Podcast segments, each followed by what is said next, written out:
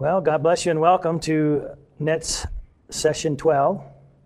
It's the final session in this part of the series on the necessary equipping of truth. And tonight we're going to begin by getting into authority over evil. And we've spoken it a number of times, but in, in Mark chapter 16, verse 17, the signs of a believer are listed. Jesus said, In his name they will cast out demons, speak with other tongues, take up serpents. If they drink any deadly thing, it won't hurt them. And they will lay hands on the sick and they will recover. Now, there are those that try to take this literally and yet at the same time not take it biblically. In other words, for instance, to lift up serpents is, says is a sign of a believer, so it'd be wonderful if we would do that. However, there is a biblical way of doing that, and then there's a literal way of doing that. They may not be the same. And Yet I, I believe that we, as believers, not just as snake handlers, can do that. I believe it's more in light of authority over the devil, in, in light of biblically what you see uh, with Moses casting down his rod and then taking up that serpent. It became a rod again in his hand, which was authority and which was used over and over and over again to take authority over the principalities and powers with whom he was in battle. And we as believers can do that should do that. The Bible describes that we're supposed to do that and how we're supposed to do that. To handle a live snake can be done by most any boy. Uh, to handle snakes in certain ways that are poisonous can be done by snake charmers. They don't, they don't, they're not a believer necessarily, but to take up serpents in light of the spiritual battle takes the Spirit of God inside of a person with faith, a believer. Now, in light of authority over the devil, and including casting out spirits, the Bible speaks quite a bit. In Ephesians 4:27, it says we're not supposed to give place to the devil, not to give any room to him, not to give any ground to him. In James chapter 4 verse 7, he says to submit to God and resist the devil and he will flee. Now that's a promise. If we'll resist, he will flee. What it doesn't say is how long you have to resist and how far and how long the devil will flee, but he will flee and if we will resist with the power of the Lord Jesus Christ that's in us. Now, things that help us to, to resist the devil and to have authority over evil are submission to God and obedience. A relationship, unity, agreement within unity, all those things help us to resist the devil and give us authority over him. In 1 Peter 5 through 9, Peter's talking to the, to the leadership as well as to those that are in the congregation. And he says there's a crown of glory available to all those that help to gather the flock and to guide and to shepherd. And it says, he says to submit ourselves one to another, and also for the younger to submit to the elder. He continues and says that God resists the proud. Even as we resist the devil, we're just doing what God does because de- the devil was the first one to have pride. That's what made him fall. And God has been resisting him. So when we resist the devil, we're just following our Father's example. But we don't want to be proud because he will also resist us until we become humble. So by being humble, we are in a position to resist the enemy and to resist evil.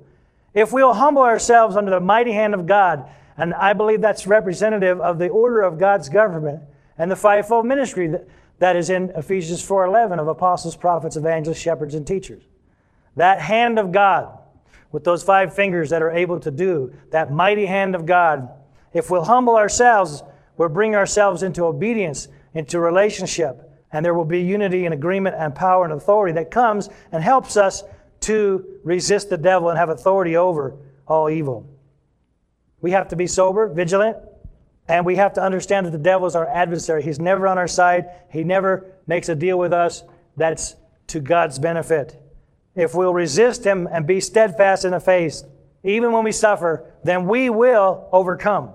We will always come out on top. We will be the overcomers, which remember is an, is an attribute of one that has grown up in the things of the Spirit, is to overcome. Young men in the Spirit overcome the devil.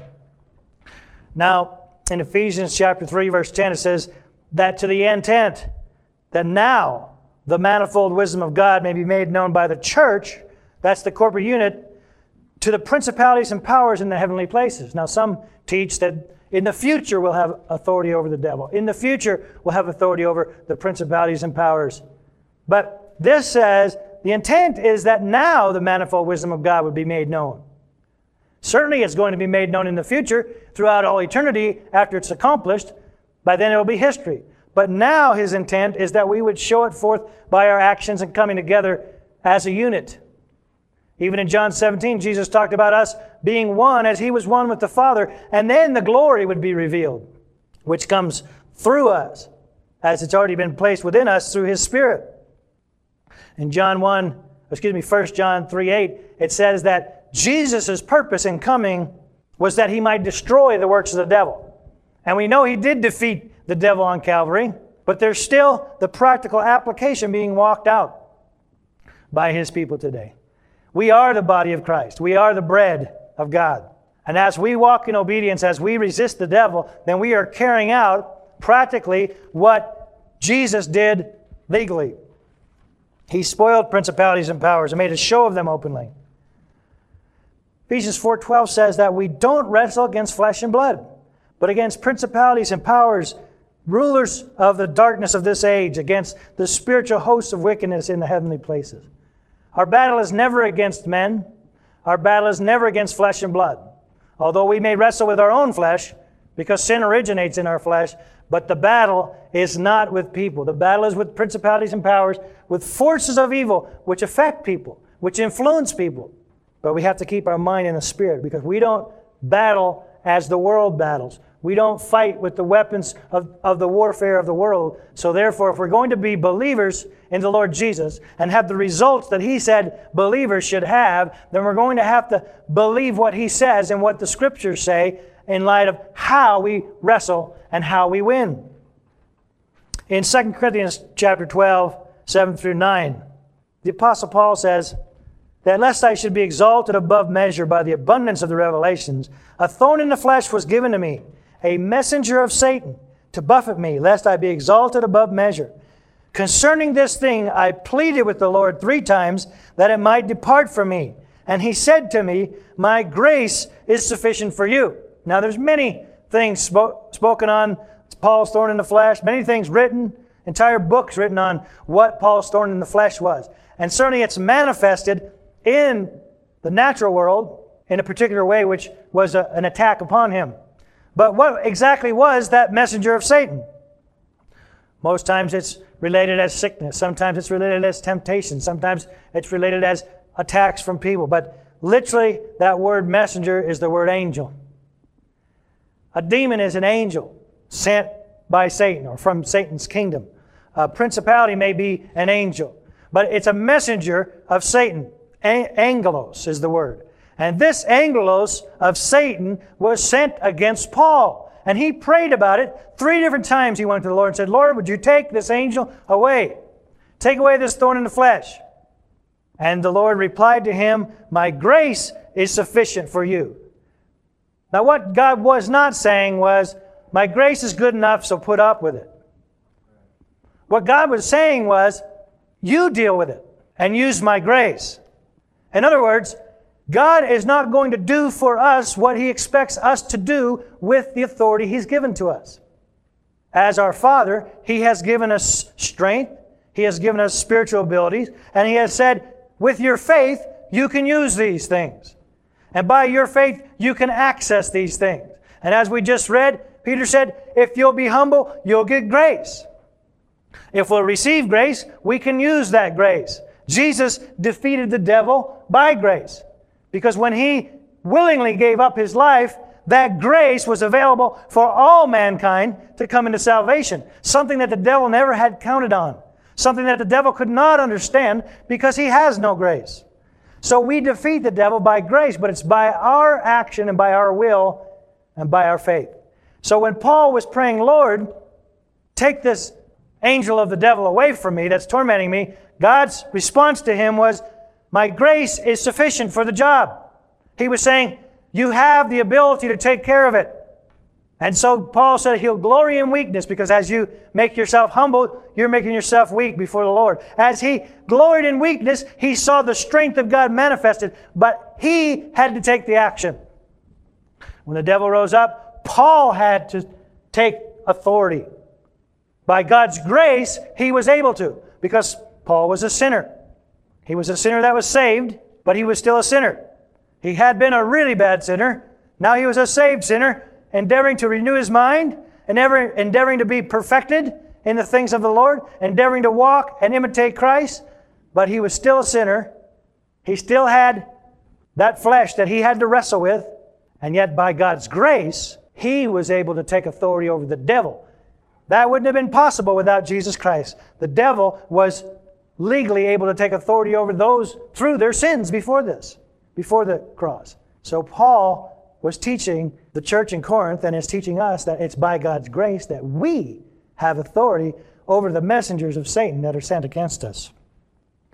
Another example in 1 Kings 19 is where Elijah, after having his great victory over darkness and over the priests of darkness, had a messenger sent to him by the queen. And it says, and he ran for his life when that messenger brought a message. But it also says that he was hidden. But yet, that queen, dealing in witchcraft, was able to send a messenger of Satan to bring that spirit of fear. And he ran for his life. Sometimes we run when no man pursues. Eventually, he took authority over that demon. It took him a while. We also, though, sometimes need to wrestle until we take authority. But nevertheless, we can do it by our faith through grace. But what, we, what won't happen is if we pray for God to do it. We can pray for His help. We can pray for His assistance. We can pray for His wisdom. But we need to rise up in faith and take a dominion over. Just as Joshua going into the promised land needed the protection of God, but they had to go and they had to take the land. They had to exercise the authority of God. God brought judgment, as you remember, on those people who said, We can't do it. God has given us authority over the works of darkness. God has given us authority over the kingdom of darkness, but we need to do it through His grace. You don't do it only by your will, but through His grace. Now, in Mark chapter 9, we've quoted from this record before, but let's read this record. In uh, verse 17, one of the crowd answered and said, Teacher, I brought you my son who has a mute spirit. And whenever it seizes him, it throws him down, and he foams at the mouth and gnashes his teeth and becomes rigid. So I spoke to your disciples that they should cast it out, but they could not. And he answered him and said, O faithless generation, how long shall I be with you? How long shall I bear with you? Bring him to me. Sometimes you wonder at Jesus' words. He didn't pamper people. But yet, they kept coming. And they brought him this man, this young man. Then they brought him to him, and when he saw him, immediately the spirit convulsed him, and he fell on the ground and wallowed, foaming at the mouth. So he asked his father, How long has this been happening to him? And he said, From childhood. Now, up till now, the disciples had been casting out demons and having great success over the kingdom of darkness. People were getting healed. Miraculous heal- healings were happening. But this particular case then came, and they could not cast out this demon. They brought him to the master. And even Jesus then didn't cast him out immediately. As that, ch- as that boy was brought to him and it began to convulse the body and the spirit began to tighten that boy up and he was foaming, then Jesus didn't address the spirit, but Jesus addressed the father. And he asked him, How long has he been like this? And he said, From childhood. And that's very important. Of course, then he continued and he, he, he answered the question, but then he continued on and said, Often it's done this and often it's done that. And if you can do anything, please have compassion on us. Help us. And Jesus said to him, If you believe, all things are possible to him who believes. And remember, then the father cried out, Lord, I believe, help my unbelief. What I want you to see in this situation was Jesus was searching for the key to taking authority over this demon in order to cast it out. He didn't address the boy, he didn't even address the demon at first. He already knew a few things. Number one, that the disciples hadn't cast it out, even though they'd have, they had been having great success. And the Father was very good at turning it back on, as many people are, and turning it back on Jesus and saying, Your disciples couldn't do it, and you should have some faith, you should have some compassion. But Jesus was trying to find the root. And he said, How long has this spirit been with him? And he said, Since childhood. So you need to understand that because this spirit was in this boy since childhood, when the father had dominion over this child, little children, infants, and so on, the parents have to believe for them, have to have faith for them. And so, since this spirit entered that boy at that age, by directing their words towards that spirit and towards that boy, it wasn't going to the root that was going to release that spirit. But when Jesus found the root was with the Father, that the Father had to have the faith, then he took an axe to the root. And then he was able to cast out the spirit. He said, The people came running, and he rebuked the unclean spirit, saying to it, Deaf and dumb spirit, I command you, come out of him, and enter to him no more. Then the spirit cried out and convulsed him greatly, and came out of him, and he became as one dead, so that many said, He is dead. But Jesus took him by the hand and lifted him up, and he arose. And when he had come into the house, the disciples asked him privately, Why could we not cast it out? And so he said to them, This kind can come out by nothing but prayer and fasting. Now, because of that, many times we have people praying and fasting so that demons will come out of people. But remember what, G- what the Lord told to Paul was, My grace is sufficient. Paul was praying and fasting, and God said, It's not going to help you any. You have the grace, and it's sufficient. In this situation, Jesus says it doesn't come out except through prayer and fasting. Now, I just read you the record. They brought him in. He fell down, foaming. Jesus spoke a few words to the Father. The Father spoke a few words back to Jesus. The people came running, and Jesus rebuked the Spirit before they could get there. How much time was there for prayer and fasting?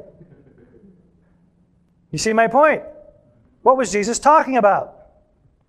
He had to be talking about prayer and fasting that he had already done, which had prepared him for this. In other words, by the prayer and fasting which he was, he, he was used to doing, that he did in a habit in his life, the Lord, his God, had prepared him for situations that they'd not come up against. So when this came, he knew not to go to the boy, but to go to the father. Now, how did God teach him that? I can't say. But I know this it came through prayer and fasting. But how did it come out then? Jesus rebuked it. He didn't say, at this point, God, please. He spoke to the demon. He spoke to the Father to find out where the faith was going to need. And, and in his faith, with the Father's approval, came together and they cast out the demon. He took dominion over that demon. He took authority over that demon. Through the grace of God, that demon was cast out and never to come back, he said. The wisdom to do that came when he was in his time of prayer and fasting, but it came out in an instant. So to understand, there is a solution to every demonic problem, even if it doesn't seem to be apparent to us. By prayer and fasting, often it will be revealed to us, but then we have got to carry out the authority and take dominion over the works of darkness. Somebody has to take dominion over that devil. You cannot cast out Satan with fear. It says in 1 John 4:18, perfect love casts out fear. By understanding and having been taught of the Spirit even before going into a situation, then we don't have fear. Fear of failure is a form of fear. We have to go in with confidence. And the only way we can have confidence, really, truly, in situations that we're not familiar with, is to go in faith with love. The faith energized by love. So that perfect love will cast out fear. And then, by the authority of God and grace, we can cast out demons. Understanding God's word will bring us peace in any situation we may be faced with. Let's look at in, in Luke chapter 11. We'll begin in verse 14. And it says, And he was casting out a demon, and it was mute. So it was, when the demon had gone out, that the mute spoke, and the multitudes marveled. But some of them said, He casts out demons by Beelzebub, the ruler of demons. Others, testing him, sought for him a sign from heaven. But he, knowing their thoughts, said to them, Every kingdom divided against itself is brought into desolation and a house divided against a house falls. If Satan also is divided against himself, how will his kingdom stand? Because you say, I cast out demons by Beelzebub. And if I cast out demons by Beelzebub, by whom do your sons cast them out? Therefore, they will be your judges. But if I cast out demons with the finger of God, surely the kingdom of God has come upon you. When a strong man, fully armed, guards his own palace, his goods are in peace. But when a stronger than he comes upon him and overcomes him, he takes from him all his armor in which he trusted, and he divides the spoils. He who is not with me is against me. He who does not gather with me scatters. When an unclean spirit goes out of a man, he goes through dry places, seeking rest, and finding none. And he says, I will return to my house from which I came. You see, the demon considers the human body a house. A demon is a spirit that has been removed from a body, so he's searching for a body. And he wants that house. He considers it his, his property. And so in this situation, he came out and he came back. He says, I'll return to my house. And when he comes, verse 25, he finds it swept and put it in order. This lets us know that for a demon to come in, there has to be some preparation. They cannot come in at their will, or everybody on the face of the earth would have a house full. it's got to be prepared. Something has to be done to prepare. Many times, the devil who comes to steal, kill, and destroy will prepare that house, perhaps through abuse, perhaps through words, perhaps through drugs or alcohol, perhaps through trauma, perhaps through weakness. But something will occur in order to prepare for that spirit to enter that house. Remember, God says that we're, we are a temple, a house for Him to dwell in. He wants to fill this house. The devil wants to counterfeit that. Either way, it needs to be prepared. When we speak to people about salvation, it needs to be prepared for them to receive the Lord Jesus.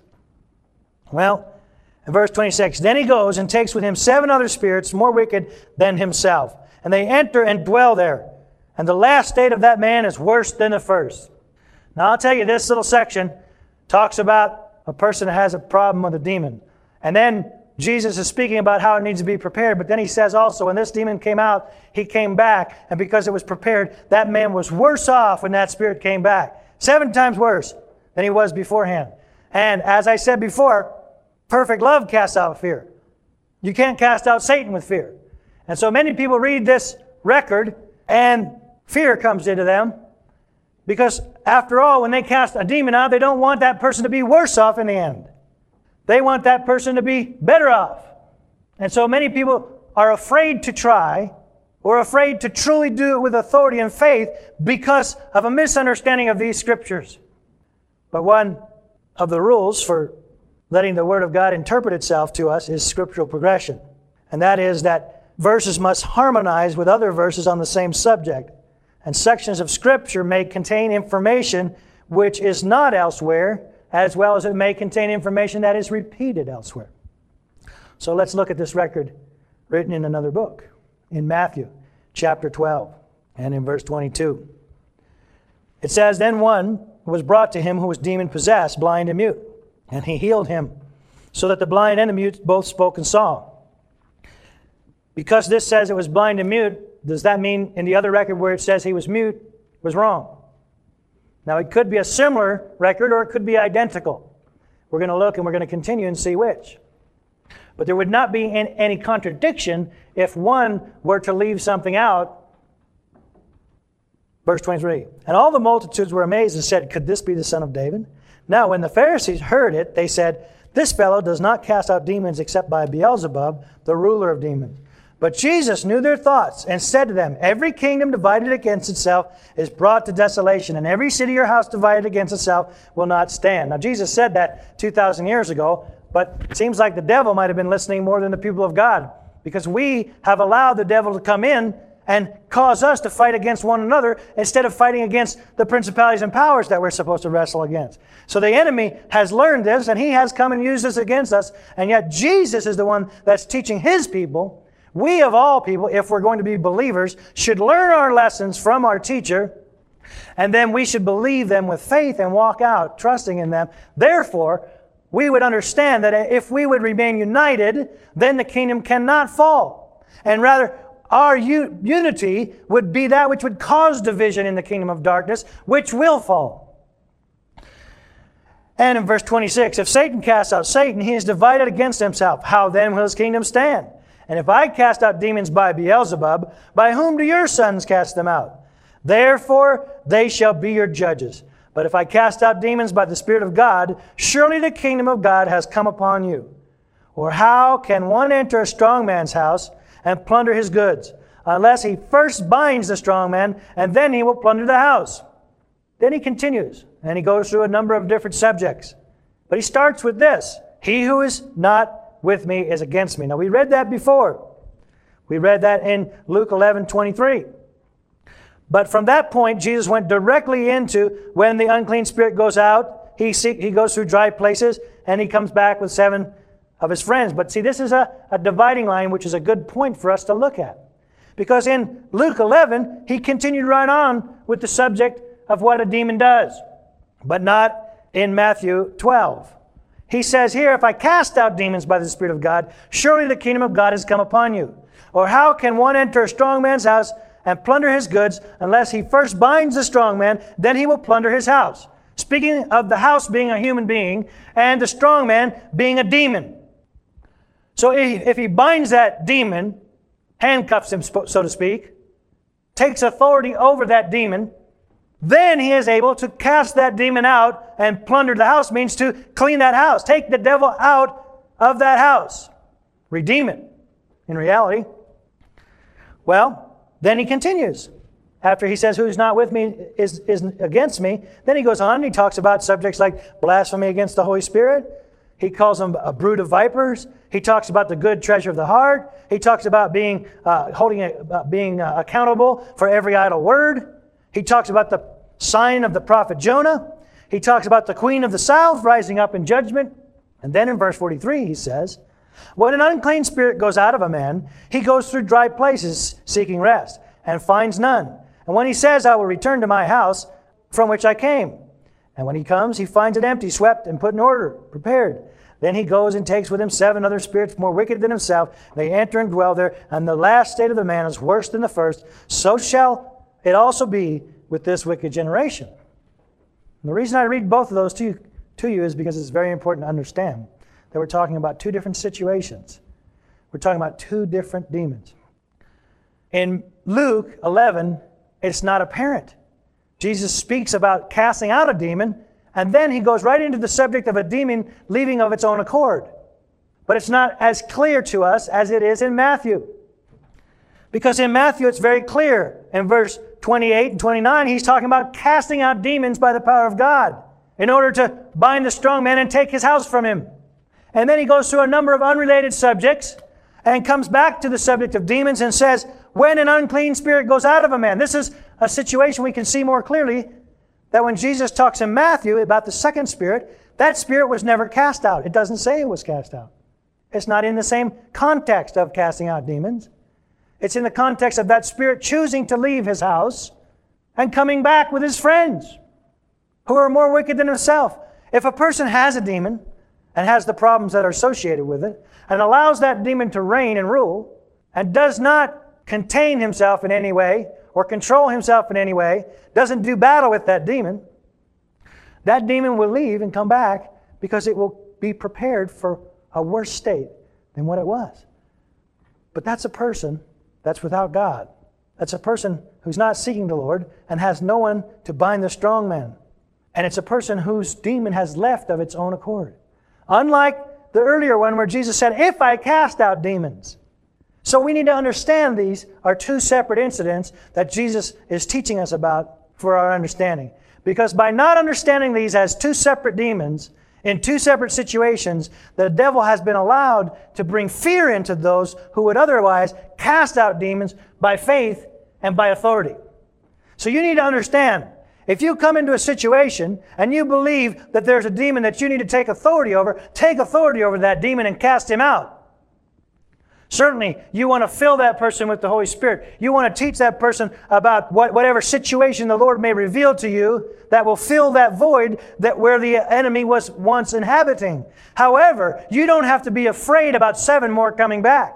Even if that person should choose not to change, and at a certain point in time, uh, that demon might come back, there does not mean that he's going to come back with more, because that would take time and it would take preparation for him to bring his friends, as we saw. It has to be swept and clean. It has to be prepared. But you have to understand, if you cast out a demon, then you have given that person a chance for salvation in that situation, which they may never have had had not somebody come who believed that they could cast out demons because they were a believer, that they had authority because Christ indwelled them, and that they had the understanding that it's by faith through that grace of God that you can have authority over the devil. If you walk in love with faith, without the fear, we can cast them out. Does that mean that every situation is going to be simple? Not necessarily.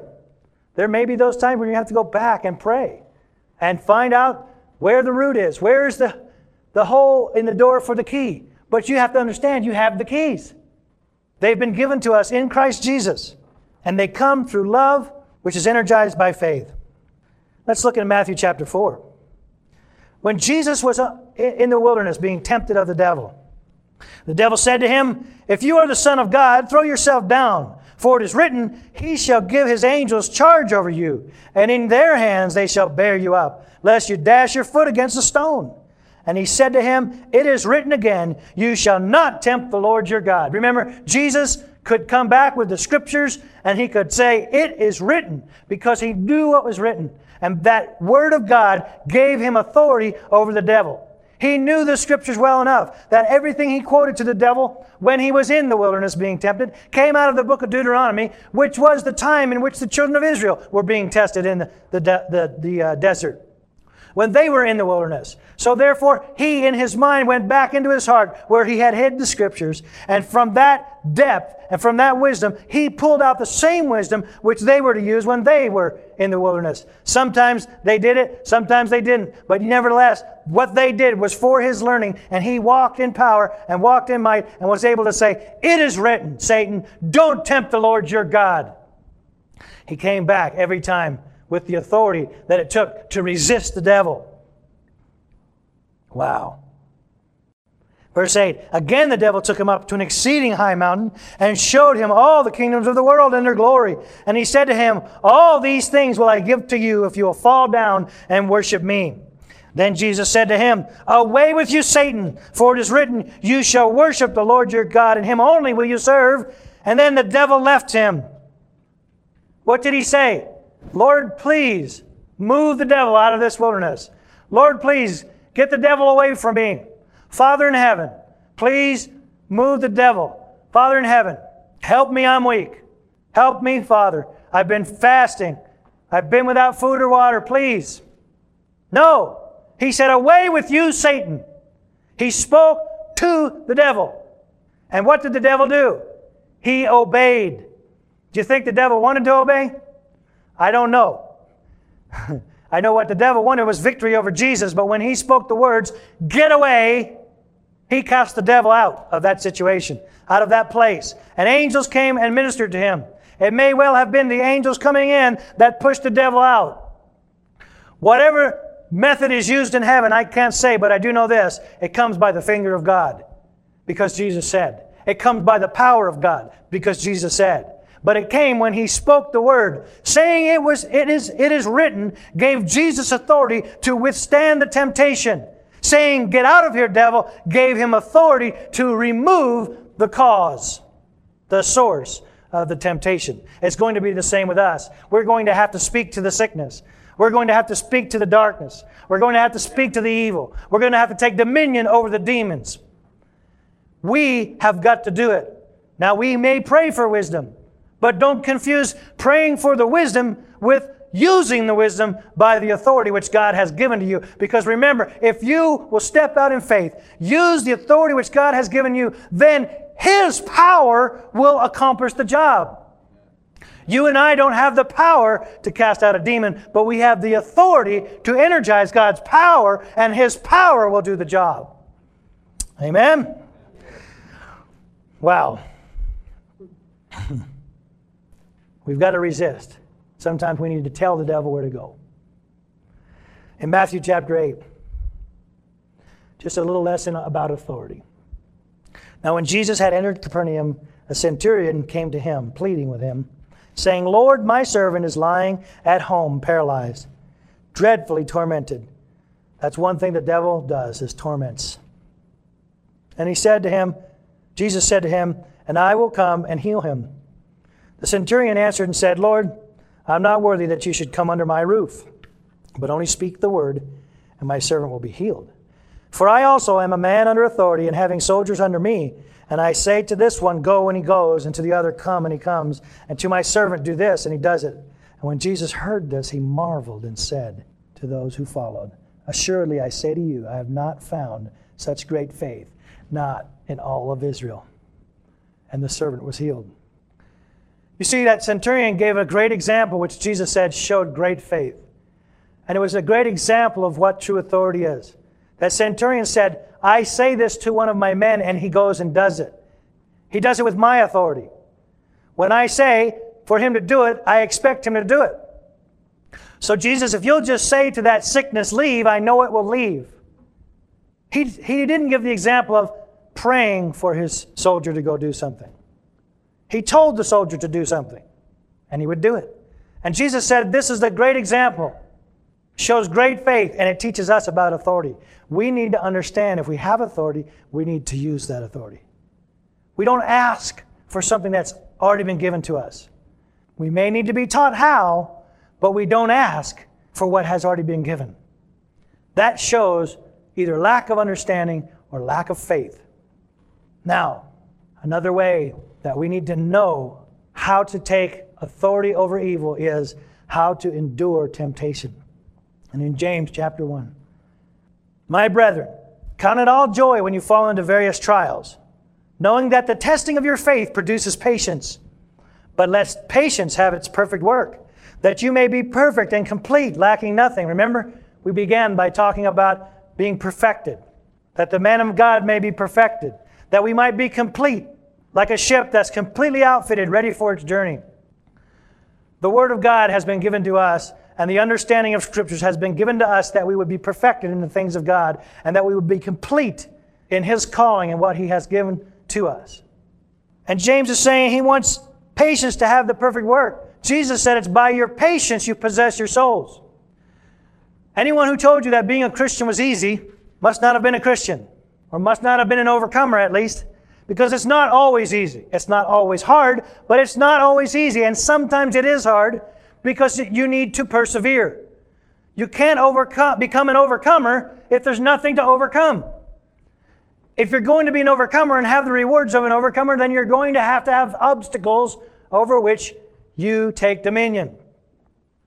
As we, through our patience and growth, perseverance, sticking with it, being discipled, disciplined to the job, to the task which we have been given, we can be perfect, lacking nothing. And if any of us lacks wisdom, let him ask of God, who gives to all liberally and without reproach, and it will be given to him. Now remember, in order to interpret Scripture properly, we have to take things in their context. Now I know this verse is true when we quote it separately. If any man lacks wisdom, let him ask of God, who gives liberally. I know God loves to give wisdom if we'll ask, right? The fear of the Lord is the beginning of wisdom. If we'll have the fear of God, that will open up the doors for us to receive wisdom. But what I want you to see here is the context of this. Count it all joy when you fall into various trials and temptations, knowing that the testing of your faith produces patience. Becoming complete through the testing and the trials that we go through, the temptations that we go through, the key to understanding this wisdom is the context. What kind of wisdom is being spoken of here? The kind of wisdom that gets us through our trials without sinning. So if we're in a temptation, if we're in a situation in which we're being tried, we're being tested, we're being pressured, go to God and ask Him for the wisdom. What kind of wisdom? The kind of wisdom that will get you through that temptation without sin. By getting through temptations without sinning, you grow in authority over the devil. You see, we potentially have all authority over the devil when we're saved. But it takes growth and understanding, it takes perseverance, it takes patience, it takes faith to act that out. We need to learn, we need to grow, and that takes time. We need wisdom. We need God to show us the details of every situation. And we know that He'll give us all things that pertain unto life and godliness through His Word and through His Spirit. If we lack the wisdom, let him ask of God. That's what Jesus did when he prayed and fasted. He was asking God, and God prepared him for a situation which was still ahead, which he'd never encountered before, and neither had his disciples. But he had the victory through that wisdom which was given liberally to him. But let him ask in faith, not doubting, for he who doubts is like a wave of the sea driven and tossed by the wind. For let not that man suppose that he will receive anything from the Lord. He is a double minded man, unstable in all his ways. Remember, God resists the proud, but He also rewards the faith. and the faithful. So by faith, we go to God, we ask for wisdom, knowing that He will give it to us. Don't doubt. Doubt defeats God's promises in your life. It says in verse 12, Blessed is the man who endures temptation, for when he has been approved, he will receive the crown of life, which the Lord has promised to those who love him. Remember, Jesus said, If you love me, you will keep my commandments.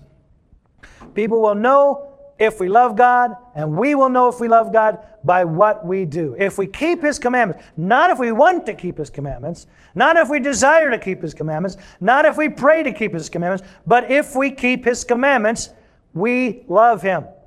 Now, we all fall short. In those places where we fall short, we need wisdom. If we'll go to God for the wisdom, He'll give it to us. We will endure the temptation, we will pass the test, and we will then walk in love in that area because we'll keep His commandment in that area. It's a continual growth process of becoming an overcomer, of growing up in all things unto Him who's the head, even Christ Jesus. That we would no longer be children tossed to and fro. It's a process. We have to be committed to that process of growing up unto Him. If we think that it's always going to be easy, we will be so disappointed that we won't stand when pressures come. On the other hand, if we expect every day to be a torment, then we will not look forward to being a Christian. We won't expect victory. And we will likewise be so burdened down, we will never be able to walk in victory. We need to understand that Christianity is a walk and it is a process. And in the process, there are hills and there are valleys, and we will go through both, and He will go through them with us. And in every situation, whether it's a high point or whether it's a low point, He will give us the wisdom to endure the temptation, to endure the test, that we might be an overcomer. Each time we overcome a situation that we've not overcome in the past, we are given more authority in a practical sense. See, in a spiritual sense, we have all authority in Christ when we're born. It's potential authority. But when we actually work it out and walk in faith and take dominion over the things of darkness, then we receive authority in the practical sense. Then it's our choice to continue to walk in that and to grow. And if we love Him, we'll continue to keep His commandments. Now, this is the second time we've read about a crown. And just briefly, there are five crowns available to the believer.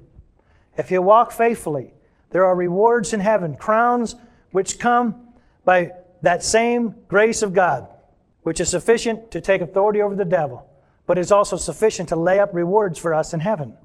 And it, we receive those by being faithful in the Christian walk. The crown of incorruption, or the imperishable crown, is for disciplining ourselves exercising self control in all things and being temperate and following the rules that God has set down. The crown of rejoicing is for bringing people into the kingdom of God. The crown of righteousness is to all who have loved his appearing and lived their life accordingly. The crown of glory is for shepherding the flock of God, for gathering the people of God. You know, as we said before, the glory of God was given to us, and by unity it is manifested. So there's a reward for those that help bring others into unity. And the crown of life is for the man who loves the Lord and endures temptation. So there are rewards for us beyond the fact that we have persevered, but we actually have a crown awaiting for us because we have endured temptation. That's why James could say to count it all joy when you fall into various trials. He didn't say the trials were joyous. He said to count it joy when you're entering in because you're going to have a, a crown laid up for you, a crown of life laid up for you as you endure those trials. He also did not say to enjoy the trials and go look for them. They'll come. Jesus said, Sufficient unto the day is the evil thereof. To prepare ourselves ahead of time and to know. But he said, when we fall into various temptations, not when we place ourselves in harm's way. Now he says in verse 13, Let no one say when he is tempted, I am tempted by God, for God cannot be tempted by evil, nor does he attempt himself tempt anyone. I like to say sometimes, just by way of explanation, the difference many times between a test and a temptation is our reaction to it. If we fail it, we realize it was a temptation. If we pass it, we can call it a test that we passed. So when we get into situations and there's temptations, we can look at it as a test that we can pass if we'll go to God for the answer, for the wisdom. God tests us, but He does not tempt us. We don't necessarily know what is going on until we're through it. But we do know this any of God's tests, He will give us the answers to if we'll go and ask Him, because James says He'll give us the wisdom. That's the answer to the situation. That's the wisdom, the understanding that we need to get through any situation without sinning. But each one is tempted when he is drawn away by his own desires and enticed. What draws us away? Our own desires. See, the devil entices us through the lusts of our flesh, through the things of our flesh. He entices us and draws us away. Jesus prayed, Not my will, but your will. We need to have hit the same heart that Jesus did. We need to imitate Jesus Christ and pray, Lord, not my will, but your will. If we pray His will, not our will, and we practice that in our lives, the devil will have a much harder time enticing us by our own desires because we're making our desires secondary to the Lord's. Then, when desire has conceived, it gives birth to sin. And sin, when it is full grown, brings forth death. Do not be deceived, my beloved brethren. Every good gift and every perfect gift is from above and comes down from the Father of lights, with whom there is no variation or shadow of turning. Of his own will he brought us forth by the word of truth, that we might be a kind of firstfruits of his creatures. So then, my beloved brethren, let every man be swift to hear, slow to speak, slow to wrath, for the wrath of man does not produce the righteousness of God. Therefore, lay aside all filthiness and overflow of wickedness, and receive with meekness the implanted word which is able to save your souls. To receive with meekness that implanted word, as we've talked about before, the word of God which we can apply, that we have planted it deep in our heart, that it has begun to grow and bear fruit, that we live it and walk it out. Not that we only just know it in our heads, but that we are known by it in our walk. That we are tested and yet we count joy in the test, not that we would glory in the testing, but that we would count joy that as we pass each test, the Lord is accounting unto us a crown of life. We need to, in our walks, make decisions on what we will do and what we will not do. We need to do what is prudent and what is profitable, not what is permissible. Don't say, What's the harm in it? Ask, What's the good in it? Set your standard high, because if we love the Lord, we will keep his commandments. Psalm 119, beginning in verse 97. As we've said, every verse in Psalm 119 mentions the Word of God in one form or manner. Oh, how I love your law! It is my meditation all the day. You, through your commandments, make me wiser than my enemies, for they are ever with me. I have more understanding than all my teachers for your testimonies are my meditation. I understand more than the ancients because I keep your precepts. I have restrained my feet from every evil way, that I may keep your word. I have not departed from your judgments, for you yourself have taught me how sweet are your words to my taste, sweeter than honey to my mouth. Through your precepts I get understanding. Therefore I hate every false way. Your word is a lamp to my feet and a light to my path. I have sworn and confirmed that I will keep your righteous judgments.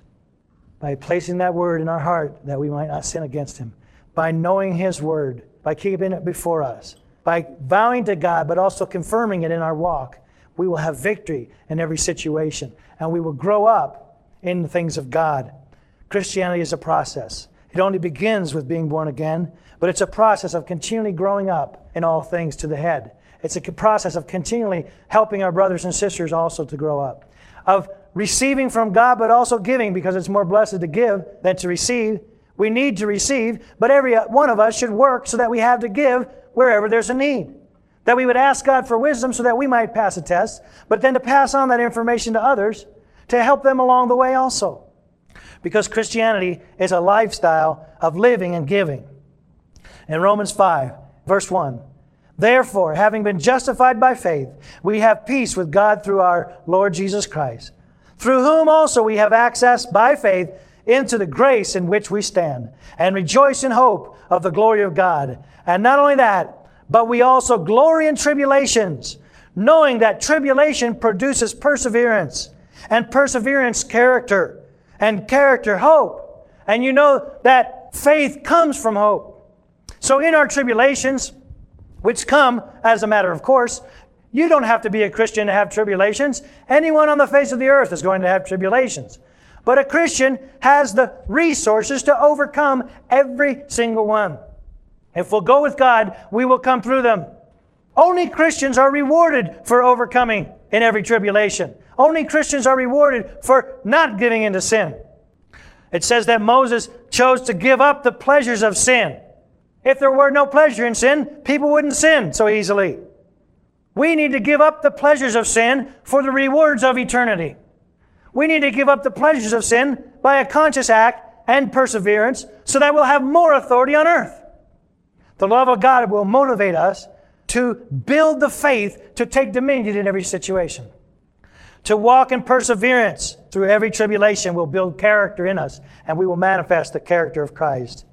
It will build hope for us because we'll have a joy and a crown, and that hope will produce faith because faith is the substance of things hoped for. 1 Corinthians 10 13 and 14. No temptation has overcome you except such as is common to man.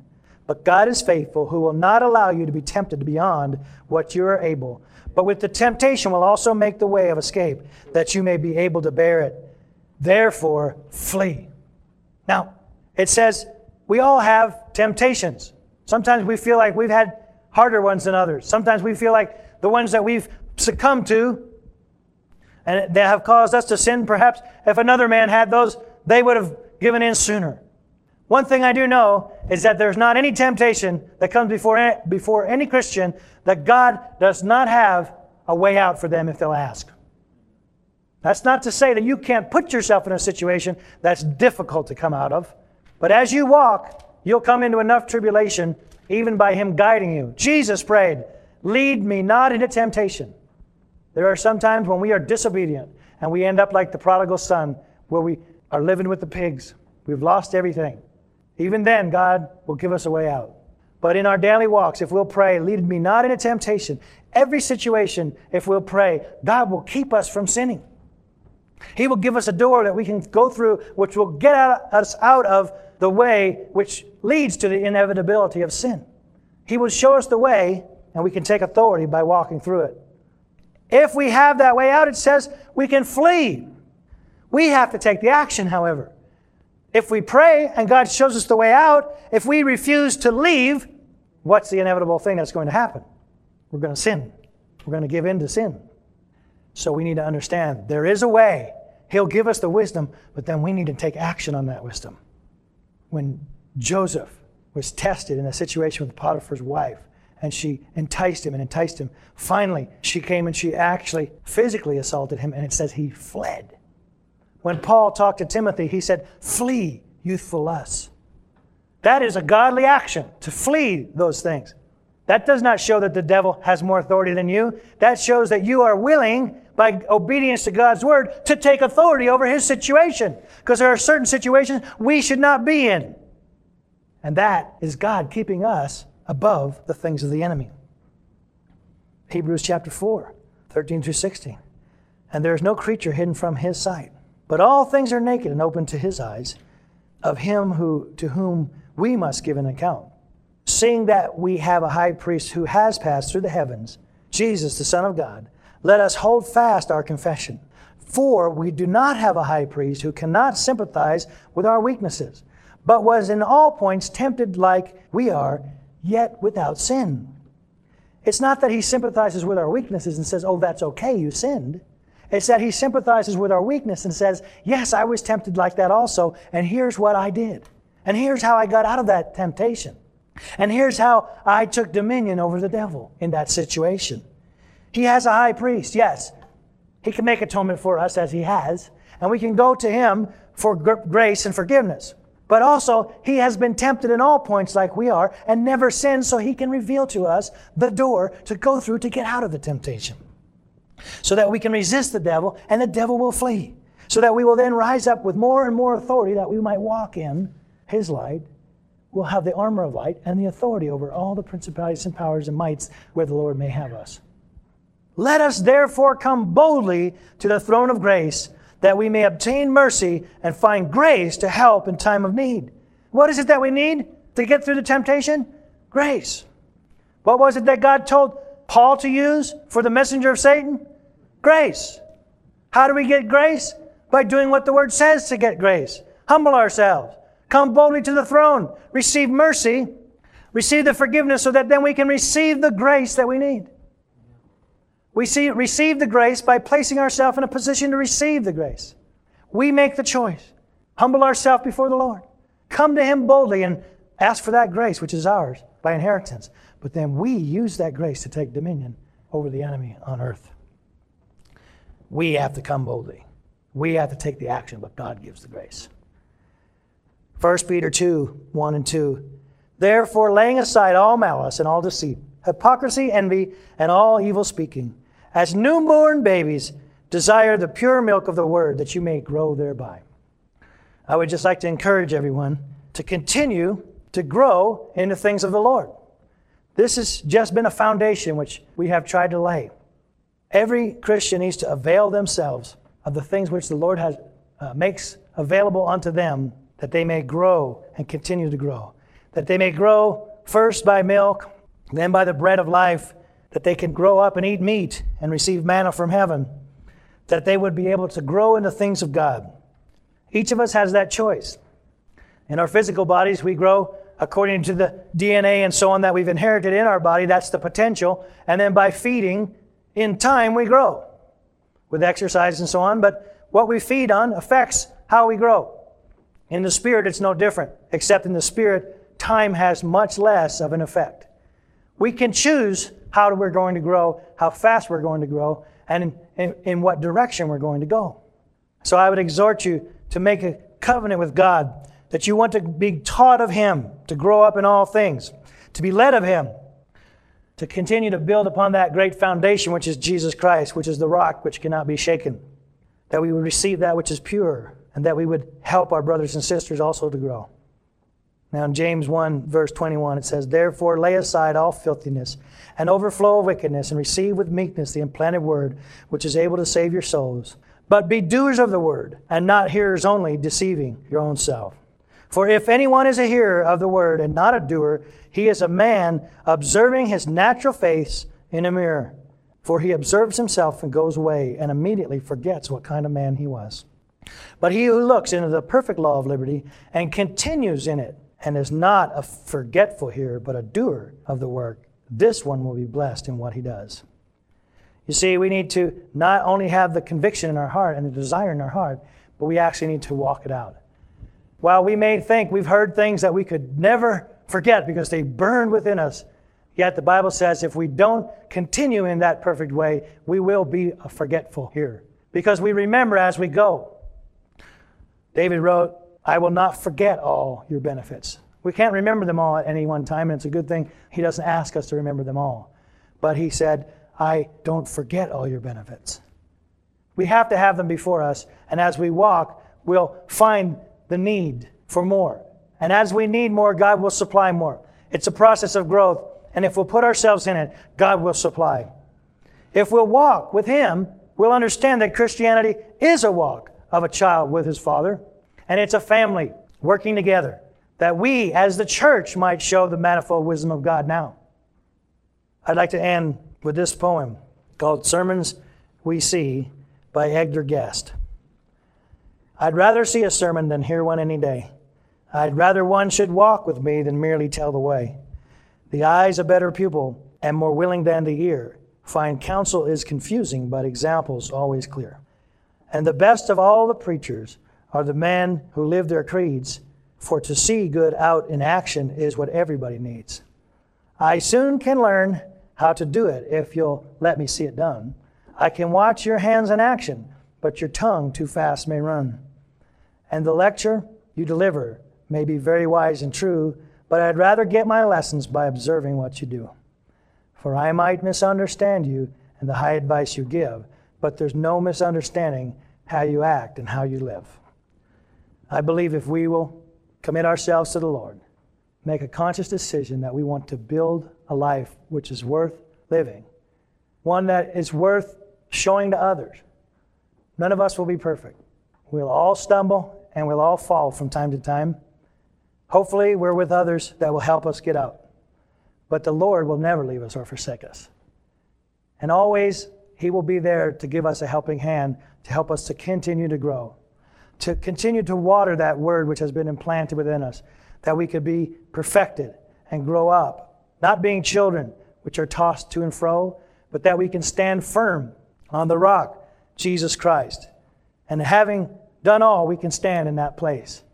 We can stand, we can be washed with the water of His Word, and in the end, we will be rewarded for having lived a life in accordance with what the Lord Jesus has shown us, what the apostles and prophets have written for us, and we will have shown ourselves faithful in the end. I'd like to pray. Father, we're grateful for your goodness and your grace, and having sent your Son, Jesus Christ, to live that perfect life, even now as an example unto us. We're so thankful for his sacrifice on the cross, which gave us not only redemption from sin, but also access to you, Father. And now that we have access to you, we pray for that perseverance and that hope and that vision that we could grow, that we can continue to desire that sincere milk of your word, and also that we would grow to, to eat the meat of that word. That your words would be the desire of our heart, and that by standing with you, we would learn in this life that we can have dominion in all things, that we can walk in faith and be pleasing unto you, and that not only will you bless us now with such abundance that we would always have to give where there's a need, but that also, even in that time to come, in eternity, that we would have rewards stored up where moth and rust does not corrupt and where thieves do not break through and steal, but that place in eternity we will even then have stored up so that we can have to give. All through the name of our Lord Jesus Christ. Amen.